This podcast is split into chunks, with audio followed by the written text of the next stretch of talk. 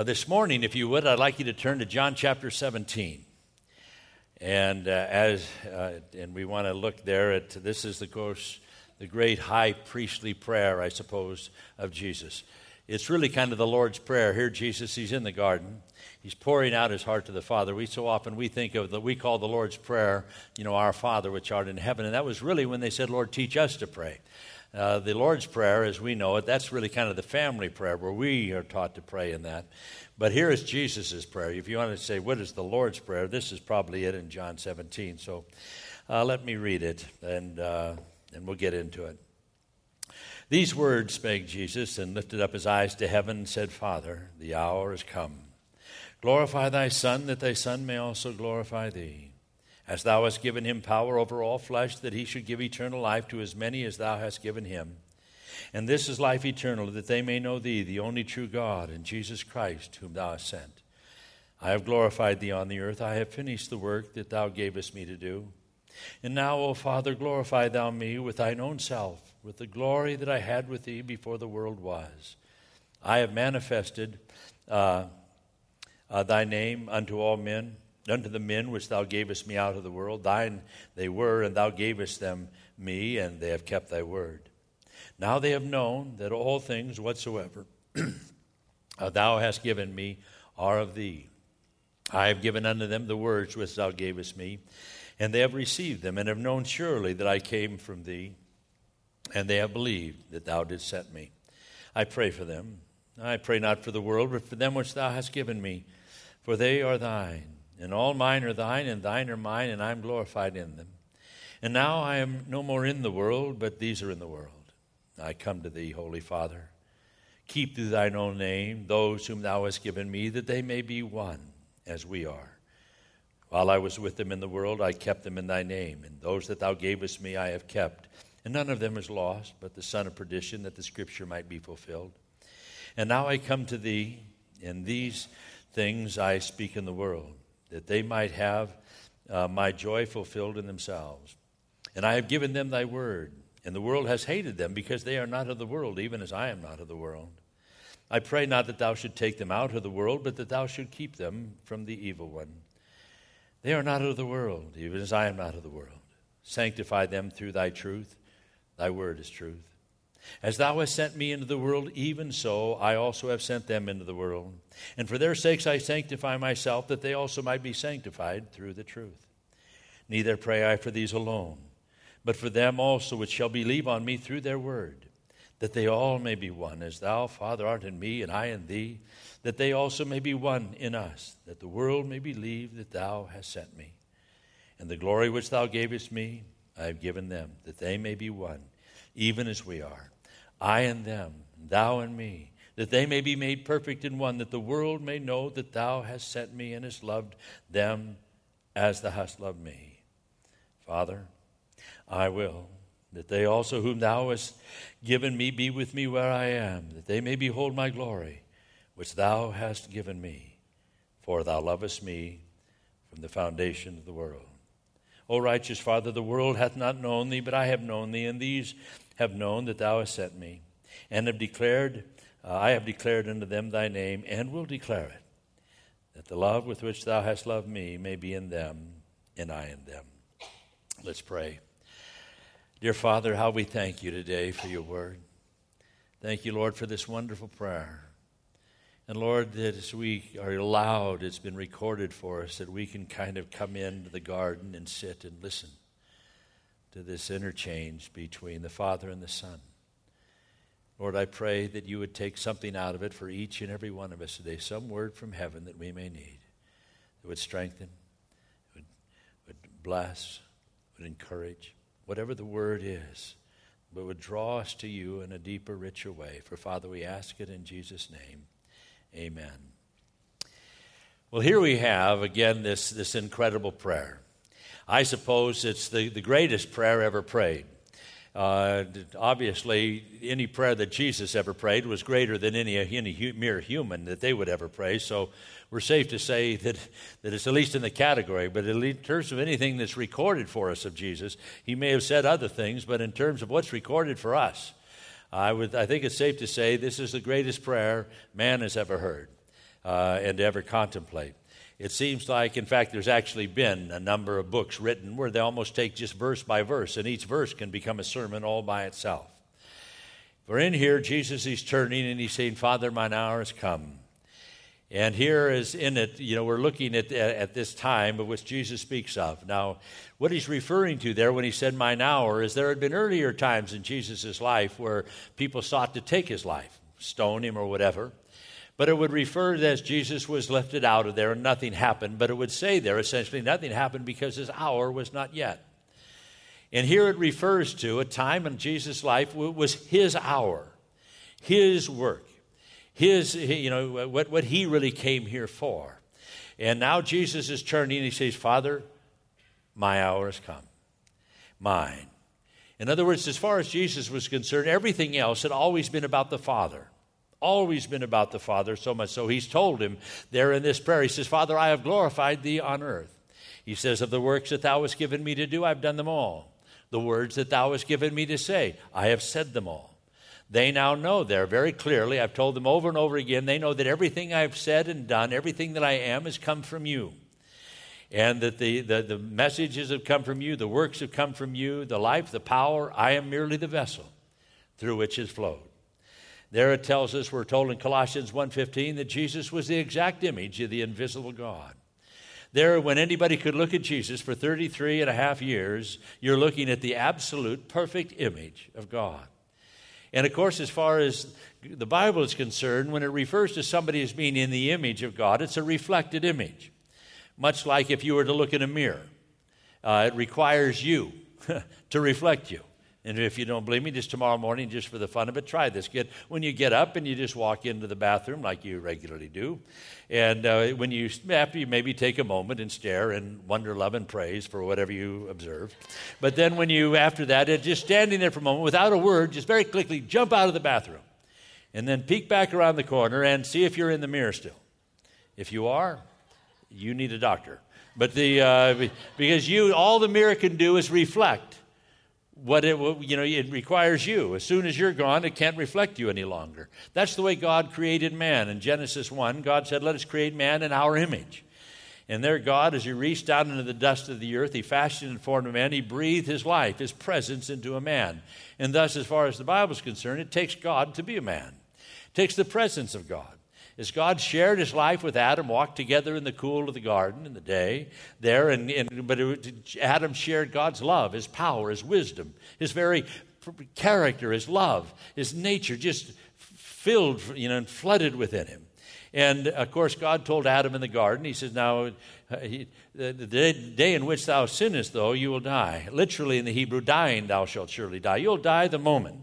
If you decide that you don't want me in your life, you decide, you know, and God put a, a, tree, a knowledge of good and evil, in the middle of the garden. He says, Of the trees thou seest, thou madest freely. Here's everything I've got. But if you eat of this, you will die. Now you may say, Why would God do that? Well, you know, and well, the, one of the things, Bible says God is love, and one of the things that love requires to manifest itself is it requires freedom. You have to have a choice. As soon as you don't have a choice, you don't have love and uh, you know you, you need you know uh, you need a choice in it. And god basically with adam he says here i am. Here's my love my life my power my presence. I'll share it with you. But if you ever decide you know you, that you don't want it there's the door out. There's the exit. Now i do want to tell you when you go out that door when you do because i'm not out there you will die. My life will not go with you. You'll go on your own so, literally, when Adam sinned, dying, literally, he went on to death. He bodily remained alive for a while, started perishing. He, he your mind, emotions, and will continued on, but God removed his spirit from man, and he spiritually died that moment. And then God gave him a period of time to repent there where he could turn around and realize, I don't like it out here. I want, can I ever come back? And he offered this wonderful way of atonement, blood sacrifice, ultimately pointing to the Lamb of God that would come that would give him forgiveness and secure him back into that relationship with God if he longed for it. But it requires God to be in his image, but, it require, but it's also in his love that is there. He, he, he won't force anybody into heaven. He won't force anybody there. He won't force anybody into a relationship because love can't force it. You know, I didn't get my wife by beating her over the head, dragging her home by her hair, and saying, You will love me. I keep her that way, but I didn't get her that way. But the, no, I, but the thing is, it requires that. So here, when man sinned, though, you know, there was a. Uh, now, Jesus, essentially, though, when he came into the world, he spent 33 years just revealing once again what man forfeited in sin. Corinthians actually refers to Jesus as the second Adam, the second man. Born of a virgin, thus born of the Spirit, we're told about Jesus. He could now reveal once again what the first Adam lost. And now we could look do we like the first Adam or do we like the second? Do we look at Christ and realize, I like his life? I like who he is, his love, his power, his wisdom. And we realize what flowed in and through him was just simply sharing the life of God. As God just, you know, filled him and led and guided and controlled him and empowered him all the way through. And so thus Jesus could look there and he says, Father, I have glorified thee on earth. The last 33 years, I've had the delight of letting you live in and through me and revealing to the world what was lost the joy, the peace, the fullness, the power, the wisdom, the knowledge. And, it, it, and it's all been you. I have glorified thee thee. Every word you want to say, I've said it. Every deed you want to do, I've done it. And now they know it's come from you. I've told them over and over, this isn't me, this is him. And he says, But now, Father, my hour. I have glorified thee, you've had yours. Now, Father, mine hour has come. Glorify thou me with the glory that I had with thee before the world began. And what was that glory? Simply a lamb slain before the foundation of the world. We revealed your love, your words, your power, your presence. Now I want them to show, I want them to know my love, my opportunity to express to them, I am the one who would bear their sins upon the cross and die for them, my hour, my opportunity to reveal it to you. But here, Jesus, he wonderfully, though, it was always the Father so far. It was something only but, uh, you know, hours before he's praying this prayer in John 17. He's up in the upper room with the disciples. And, uh, and he's preparing them for the cross, of which he is now only hours away from going to. But when he's up there in the upper room, you may recall he told them, he says, By the way, fellows, I want to prepare you for tomorrow. It's going to be a little bit of a shock to you. He says, So much so, you're going to be so confused by this thing. He says, One of you will deny me. Another one will betray me. As a matter of fact, all of you, like sheep, you'll scatter each under your own. You'll leave me alone. I won't be alone. My Father will be with me. And he says, But I'm saying these things beforehand so that when they come to pass, you'll realize it wasn't a mistake. It was all part of the plan. And of course, when they're hearing this, all they seem to be hearing is that he's going to die and that they're going to be, where are we going? What are we going to do? We're losing our leader. And he could no doubt just read their faces looking right into him. And so he turns to them. He says, Now listen, let not your heart be troubled. You believe in God. Believe now also in me, for in my Father's house there are many mansions. If it were not so, I would have told you. He says, I'm going to prepare a place for you. And whether, and he says, and when I go, I'll come again, receive you unto myself, that where I am, you may be also. And whether I go, you know, and the way you know. And then Thomas speaks up and he says, Lord, we don't. We haven't figured this out. Yeah, we, we, we, don't, uh, we, we, we don't know where you're going. How can we know the way? Oh, Thomas, I am the way, the truth, and the life. No man comes to the Father but by me. I'll handle the travel arrangements. I'll, I know the place. I know it all that. Trust me. Believe me. And, uh, and he says, if you had known me, you'd know that my Father also, and you, you'd know that I came from him, and you've seen him. You've been seeing him. And then Philip speaks up and he says, you know, to him, he says, That's it, Jesus. That's it. For the last three and a half years, there's been the Father here, the Father there, all about the Father. Would you just show us the Father? That'll be sufficient. Oh, Philip, have I been so long time with you and yet thou hast not known me? He who has seen me has seen the Father. It's been the Father every moment of every day. Wherever the Father wanted to go, I went. Whatever he wanted to say, I've said it. Whatever he's given me to do, it's always been him. That's the life of the, that's the way God created a man, sharing the life of God. That's what I've been revealing to you. And here, though, as, as Jesus goes on and he, in, in, in this prayer, he says, Father, mine hour now. We've done your hour. I've revealed everything you wanted to say, everything you wanted to do, everywhere you wanted to go, every action. It's just been wonderful. But now my hour has come. And here he goes on and he says, And by the way, Father, I'm praying for them.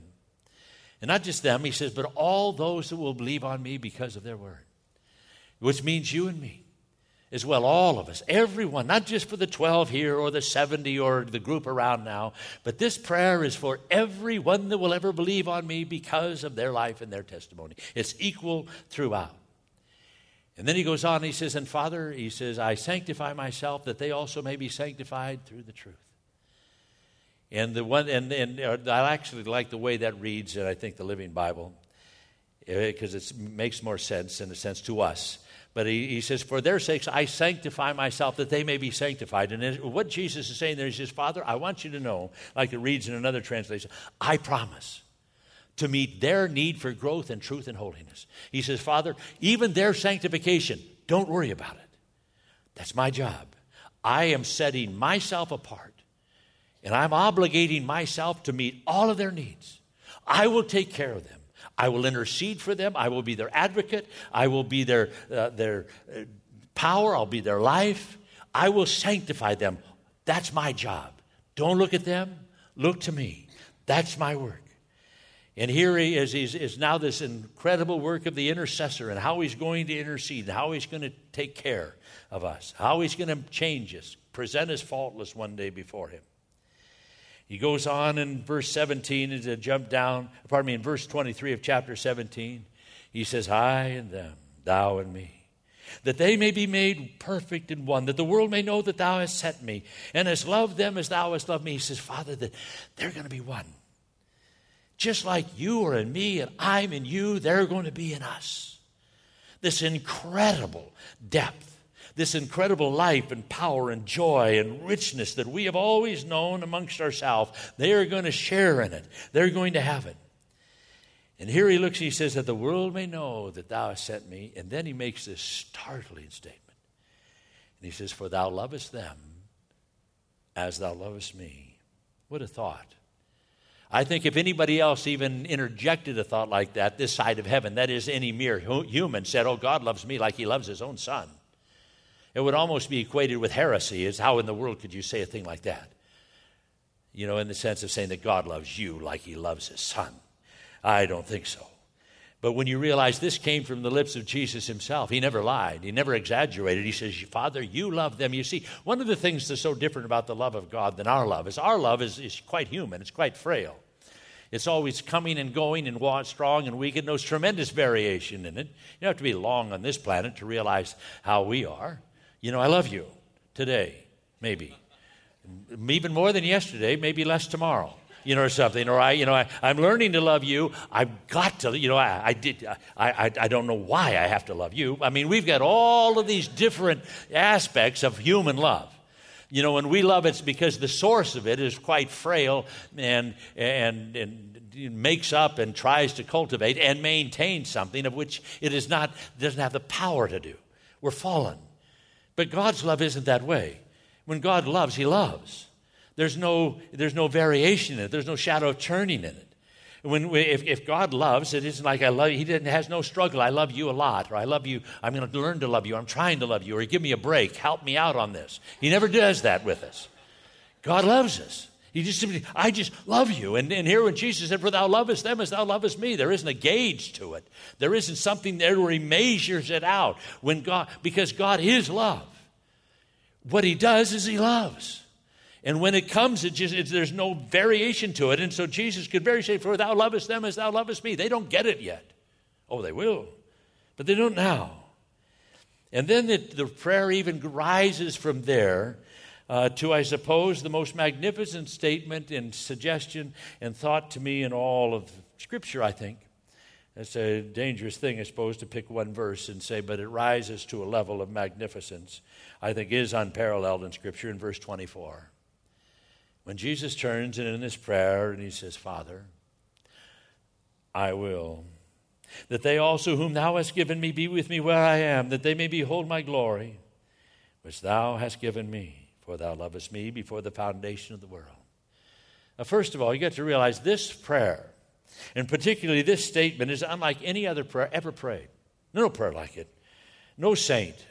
No one previously. You won't find anything like this anywhere in the Bible. Abraham, who was a friend of God, but when he prayed, he said, Now, uh, he said, uh, Behold, now I have taken upon myself to speak to the Lord. He says, I'm coming and, and trying to talk to you, God. Jacob, who wrestled with God and prevailed, and yet his boldest prayer was, you know, he, he said, I won't let you go lest thou bless me. God, please, I need your blessing. I need your love. I need to please. Begging God. Or like Job, you know, who finally, after God had revealed himself, you know, incredibly to him, Job, now after even sensing his presence, he said, I've heard of God with the hearing of mine ear. But now I have seen him with, thy, with the seeing of mine eye. And he says, and I, Wherefore I abhor myself, and I repent in dust and ashes.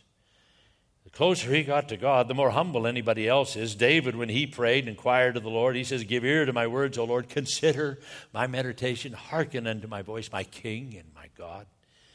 Very humble, very, you know, and just simply laying and opening up.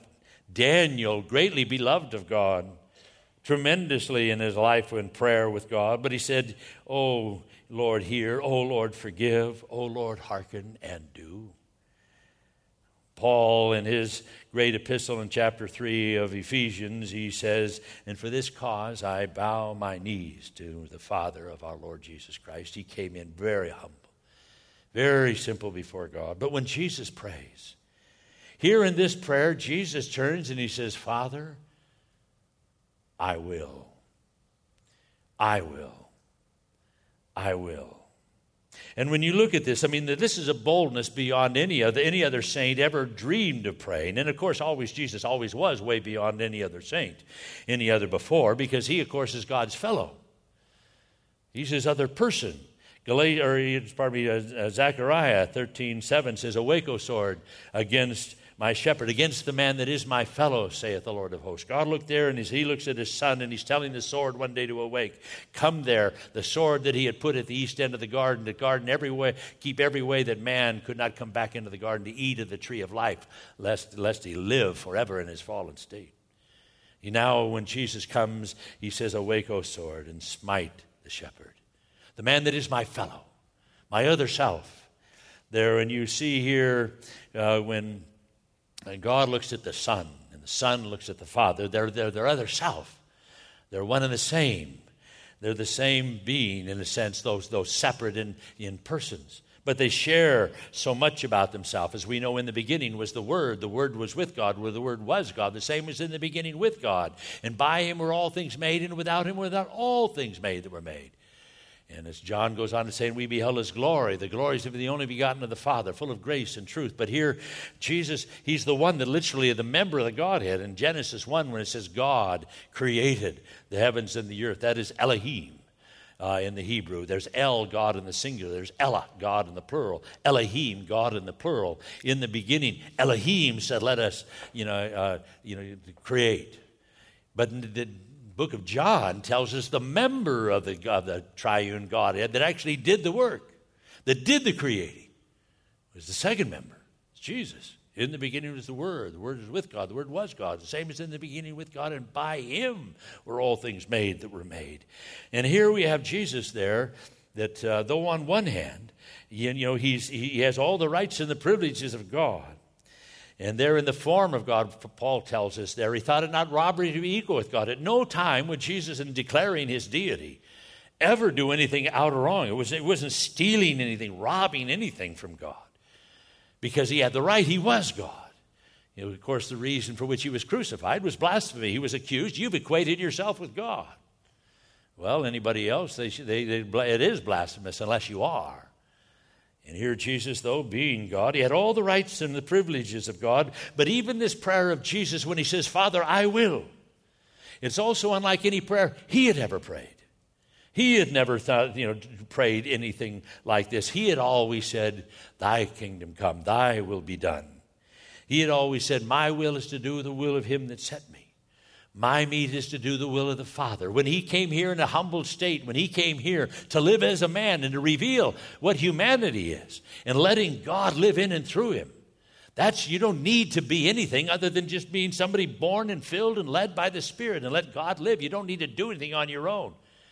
Even Jesus himself and the Pharisees came to him, Who are you? How do you do all this? John 5 30. Jesus turns them one time and he says one incredible statement. I can of my own self do nothing. Imagine that. The second person, the triune God, had so humbled himself and divested himself of all the rights and the privileges of his deity so that he could fully be man. I can of my own self do nothing.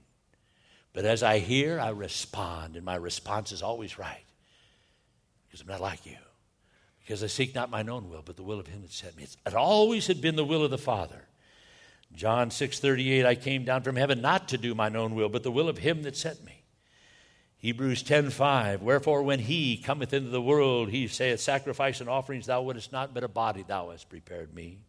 In burnt offerings and sacrifices for sin thou hast no pleasure. But then said I, Lo, I come in the volume of the book it is written of me to do thy will, O God. Yea, thy law is written within my heart. You look there at Jesus and you realize here is somebody there that his entire life it had been the Father living his life through him. Never his will. But now, until now, now in the garden, now he turns in for the first time and he says, I will. I will. This is what I'm in this for. It's always been about your will, and I've loved doing it. No contest between the two. It's been a thrill sharing your life, revealing to them what they all forfeited in sin, and what they all can once again know. And that I whetted their appetite. They looked at my life. Incredible life. We want to give it to them. But there he turns there and he says, Father, I will. What is he going to will? What is it he wants? Now you've been in this dust bowl of a planet for 33 and a half years. You've asked absolutely nothing. Now you've come down to hours before your death. Now what do you want? Your one request Father, I will, that they also whom thou hast given me be with me. What a thing. Here he looks there and as he prays there, you know, we, so I wonder how many of us come in here today and wonder if God loves us. We come in here today and we're uh, maybe unloved and we feel we're sinners or ungodly and we're without strength and we're impure and we slip and fall and make so much. I think God must be tired of us at times. Because again, we get tired of people. We're frail. We can take so much and we need to back off. We come and we go. Our, there's so many variables to our ability, capacity, love. We just assume God's just a bigger one of us, not realizing He's from another realm entirely. And here it's something of His love and how great it is. I don't think many people realize that what you really are, what you are, is you're this incredible gift that the Father gives to the Son and the Son gives to the Father. And the greatest gift that they give to one another in all of time and eternity. And you stop to realize at one point there was nothing, and God said He created. God just spoke, and God created the existence. He created the worlds. He flung the stars into the far corners of the night, galaxies, you know, by the billions of them, light years that go on and on, the unsearchable riches, the Bible says. The, will never dream of the immensity of what it is that God has created as it goes on, the magnificence of it. And then the Bible says that in the midst of all this exploding capacity to create, he's got this little speck of a piece of dust called the earth. And on that, he's invested all of himself. In there, he created man in his image. And there, when man fell, even before he fell, before the foundation of the world, before he said, Let there be light, a lamb had already been slain for the foundation, before the foundation of the world for the ones that would fail. Because it was the greatest opportunity to reveal how great the love was. It's one thing to love, but one of the things that love also wants is it wants a way to reveal itself, to show its, its, its sacrifice, to show how deep, how rich, how wonderful it is. And to realize there that God looks at us. And here, you know, on one hand, He, oh, He created the world, but that's nothing. To have the world, God simply said, let there be light. One of the kind of the little perks and benefits of God, being God, if you want something, you just speak it into existence. I want something. Make me a galaxy of diamonds, one over here of pearls, one over here of rubies, whatever it is. Everything in the world, you just speak it. He's got it, it's there. But at the very nature, at the very heart of who God is, the Bible says God is love. And love requires an object that has the free choice to give it or not.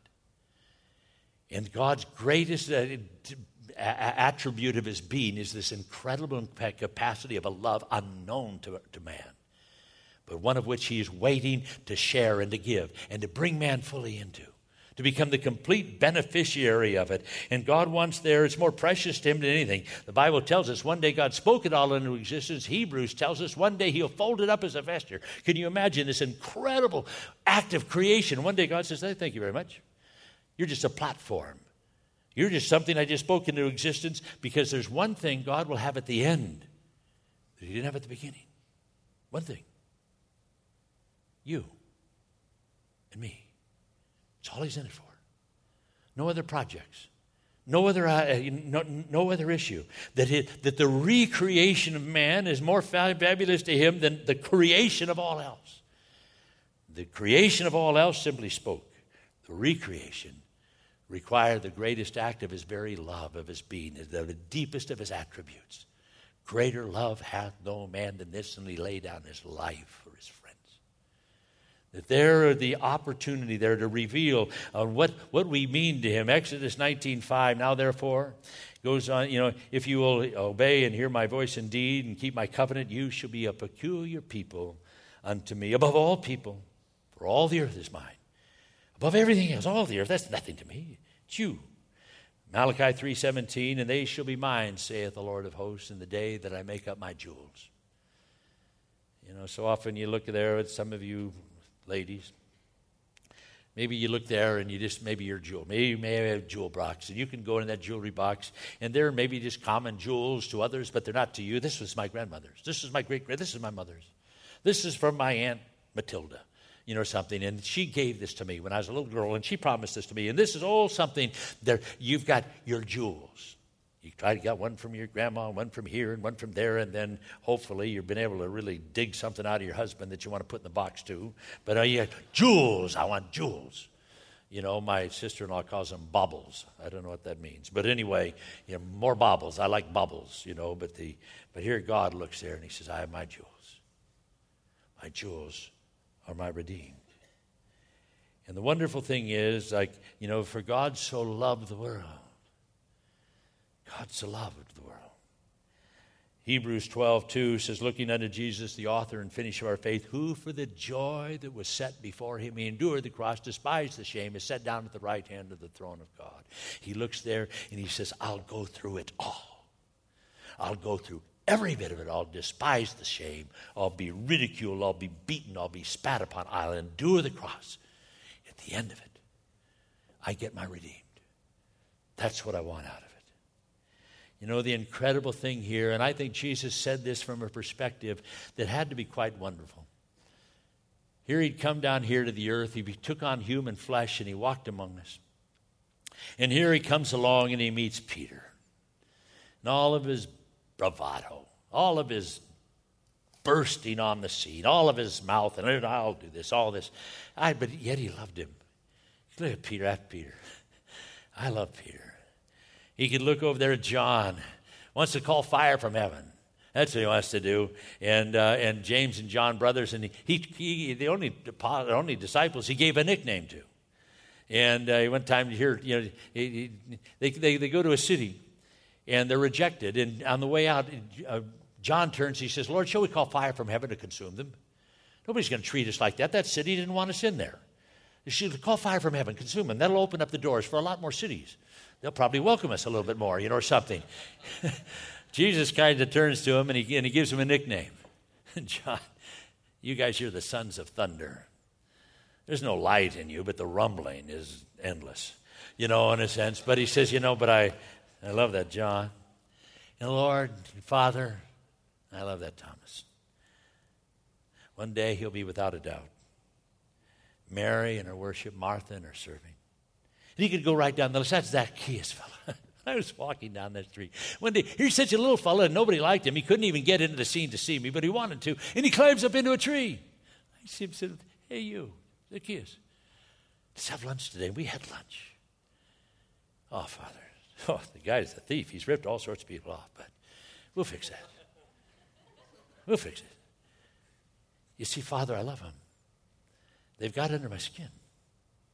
I can't come home without them now. I can't. It's got to be this way. I will.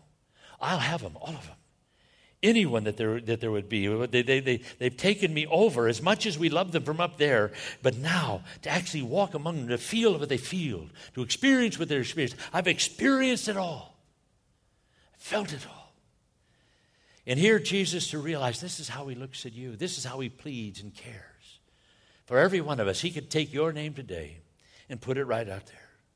And then he says, Father, I will that they also, whom thou hast given me, be with me. I want them. I'm coming home with them. Every one of them. They're coming. And then he says to them one of the most incredible statements. He says, For thou lovest me before the foundation of the world. Now, I don't know if you ever negotiate. Maybe you women. I don't know. You know, I, you know, I mean, so often you, you may come to your husband and say, honey, we need this. Johnny needs this. He needs this outfit, or he's got this for school, or we need to do this. Well, does he need it now, really? You know, yeah, we really should do that. Or some of you, we need to do this. We need, and it's all kind of up for discussion. You kind of do that, and we, we want this, we need this, and you kind of go through it. But when a wife would turn to her husband and say, honey, I want something, for you love me I mean, now it takes all the stuff off the table. You're not talking about any longer. You're now talking about your love. It's dirty, is what it really is. It's kind of good. You know, I want this, for thou lovest me. In other words, it's not, nothing else is at the topic. Now it's just simply there. I mean, you know, we're, we're now, I'm putting my love on the line. I'm putting, this, is a, this isn't about that, it's about you and me. I want that. And if you love me, you'll give it to me. I mean, maybe you women, you realize, wow, I've never tried that one yet. I'm going to go, you know, I don't. But I mean, you can't get a greater authority for something. There isn't, there is no deeper way to imagine. They're putting something. He says, Father, I will that they also, whom thou hast given me, be with me where I am to behold my glory, for you love me before the foundation of the world. It's all I'm in it for. It's all I've asked. It's all I've come down here for. You come, you sent me down, and no, no question about it. You so love the world, you're giving me, and how hard that is for the father to give his son, incredible. What father would, would, would I mean, to give your son? It's got to be an unbelievable love. You would immediately, what father wouldn't say, "No, take me, not my son," unless they're a teenager. But the, uh, but otherwise, you kind of, you would look there and say, "No." You know, I mean, I, I see, but, but for somebody there to love so much, they give their son. Father, you're invested in this as much as I am. But I want you to know I'm invested in this as much as you are too. For you love me. And this is what I've, I've got to have. And then he turns to me and he says that they may be with me where I am. Behold my glory. They want to, I want them to share it. I want them in to, to enter in and, and to have it all around them. And he says it's a full sharing, it's a full thing. And Father, I want you, I want them. And he says, I'm not, I'm not, I'm not discussing with you that I'm going to have them because they're good, or because they're holy, or because they're sincere, or because they promise to be better, or because they're going to try harder. He says, No. I will that they're with me because I want them. Because you love me. The issue isn't them. God is today looking and looking at you in this business. He's looking at his son, and the son looks at the father, and both of them are saying, We both want them. We don't want to go on to an eternity without them. That's how we care. And the wonderful way there that, that he says, And then, though, that they'd behold my glory, that they'd enter into it, they'd share in it. And you know, as far as the as truth is, the word glory is concerned, there, there's two types of glory. One is a human glory, and that's a bequeathed glory. Then there's, there's, there's eternal glory, which is intrinsic. In other words, here in this life, what we know of glory, and when we think of glory, we think of famous or rich or athletes or musicians. Somebody goes out, and boy, the whole world knows their name, or they're a great, you know, athlete, they're a great musician, or they get some great talent, or they've made billions of dollars, and there's that human glory that goes with human achievement as perceived by the rest of the world, and that they give you glory. But it may not be, but it's a bequeathed glory. It's a granted glory. You can take a man, you can put a crown on his head, a robe on his back, a scepter in his hand, a throne to sit on, and a kingdom to rule, and you give him a certain amount of glory, but it's bequeathed. Because you can take that man, take the crown away, take the throne away, take the kingdom away, put him on the street, and two weeks later he's as common as any other man. It's a bequeath, it's a granted glory. We can take an athlete and you can put him in the Hall of Fame and he can be incredible and achieve things that nobody else ever has. And yet at the same time, he can do some terrible act and all of a sudden you see him there walking into a, a courtroom in chains and his glory's gone. It's just, it's, it's, it's, it's a momentary, weak thing, pathetic, and it's only arbitrary and it's not genuine. But then there's glory that's intrinsic. That is, it's through and through. You can't take it away. You can't de-glorify God. He is God and He is glory. It just is Him through and through. Just like when, when with gold, if something is solid gold, it's not gold plated. It's, if it's intrinsically gold, it's covered to core. And God's glory is intrinsic, it's unending, it has no, no fault in it. It's pure, it's high. And it is something there that God looks and He says that they would know this glory. And I bring them into it. Coming home with them, Father, one by one. I've told them in my Father's house there are many abiding places, many mansions. If were not so, I would have never told them that. We know it's there. I know it's there. We know what I'm here doing. And I told them I'm going to come back and get each one of them one at a time. And I'm going to take them home and I'm going to give it to them. And they will enter into real glory. Not a bequeathed, but, it, but they, will, they will be as. They will, they will one day, they will awake in our likeness. I'll conform them to my image. You know, I don't know about you. I, I'm one of these, I just, just to go to heaven. I'd be happy, just get me to heaven. I remember one time as a little kid, my mom said something I'll never forget because as a kid, you hear parents, they say weird things. Old people talk that way, you know. Well, anyway, I turned my mom, she's talking to someone to my dad, and she said, Boy, I sure would have liked to have been a fly on the wall for that. And I thought, My mother wants to be a fly on a wall. I didn't get this statement and how it all meant there. I said, What? It was she serious? You know, I mean, how good, what is that's the craziest statement? But of course, it's just simply saying, I'd just like to sit there and observe what's going on. Well, I tell you, I would be happy just to be a fly on the wall in heaven, just to go there. But it'll never be that way. Jesus will never have it. The Bible tells us about Jesus that we have access into his presence that Christ will give us this access. The word access in the, in the Bible, it's a word prosagog. It's where we get the word protocol. When the president has a state dinner or something, he has a chief of protocol who stands there next to him. And as people come in, they're all into the word protocol. It means introduces royalty. Each one, their, their title. You know, Mr. President, here's the premier of so and so. Here's the prime minister. Oh, here's King so and so of his realm. Jesus' work, as far as he's concerned, I haven't done you much of a favor just to give you a spot on the wall. I have not seen, ears not heard, neither has entered in the heart of man what I've prepared for you. There's just a little revelation, the Bible says, now and then of his spirit. But to realize God looks, Jesus says, Father, I want them to behold, enter in experience all of our glory. They'll wake up in our likeness, they'll wake up in the family not just simply there as a, as, as, a common servant or a slave or somebody there, all let him into heaven. Sometimes we think, for God so loved the world, he gave his son that whosoever believes, well, I believed, therefore he's got to let me in because I'd be a liar. So therefore you're stuck with me, God. God isn't stuck with you. Every one of us he looks at with this incredible love, where he says, One day, I not seen nearer than you will wake up in my likeness. The Spirit Himself, Paul says, bear witness with our spirit that we're children of God and have children and heirs, joint heirs with Christ, co heirs. Everything that when He looks there, He will say, Father, how do you like the work? How do you like? Look at this. And it won't be a fly on the wall. It'll be one day we will wake up and we'll look and re- realize the magnificence of eternity, of waking up in His likeness. It ought to be that if we understand that the reality of heaven and being there having it soon. You know, in the early church, all they could think about was heaven. They lived in a terrible world. They got persecuted, had many trials. They were martyred. It was a miserable world. If you became a Christian, became known, you suffered, period. Our world today is a lot more friendly to, to, to enjoy yourself in, but not so then. They wanted to go to heaven. They offered to be martyrs. They wanted to be slain. Whatever it is, they had such a realization of how magnificent heaven is. I think sometimes we need a whole new idea of heaven what it really is, to look at the truth of it. But instead, we so often we hold on to this so much. We're kind of like maybe you've heard there's this 95 year old couple, been married for 75 years. And they were health fanatics. I mean, got all the exercise, ate all the right food, perfect diet, you know, and all the herbs and spices or whatever, and uh, wheat germ and whatever else that they all had. Boy, they and they were quite healthy. But one day, 95 years old, they're driving off the road, lose a little control, hit an embankment, and immediately there they are, they're in heaven. And there, Peter, all of a sudden, he looks at them and he says, Wow, there you are. Been there, been, been waiting for you for a long time. And, uh, and he says, But here, first of all, those bodies won't do.